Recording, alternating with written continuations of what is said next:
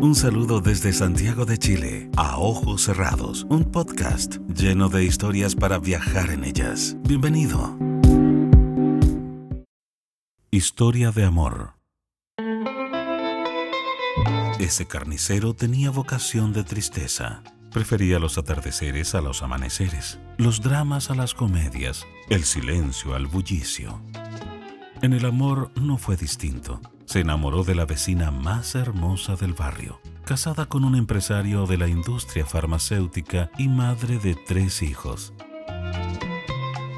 Con el minucioso arte de una cuchilla, de puro triste, comenzó a escribir el nombre de la vecina sobre los bifes de nalga, los matambres y las tapas de asado.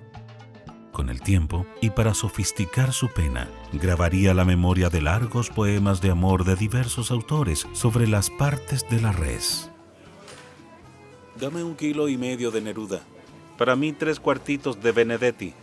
Solicitaban los clientes, que se multiplicaron ante el éxito creciente de esa carnívora literatura.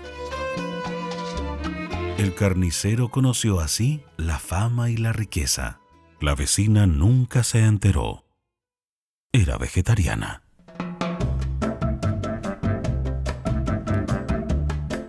Historia de amor del autor Ezequiel Weinzer, Buenos Aires, Argentina.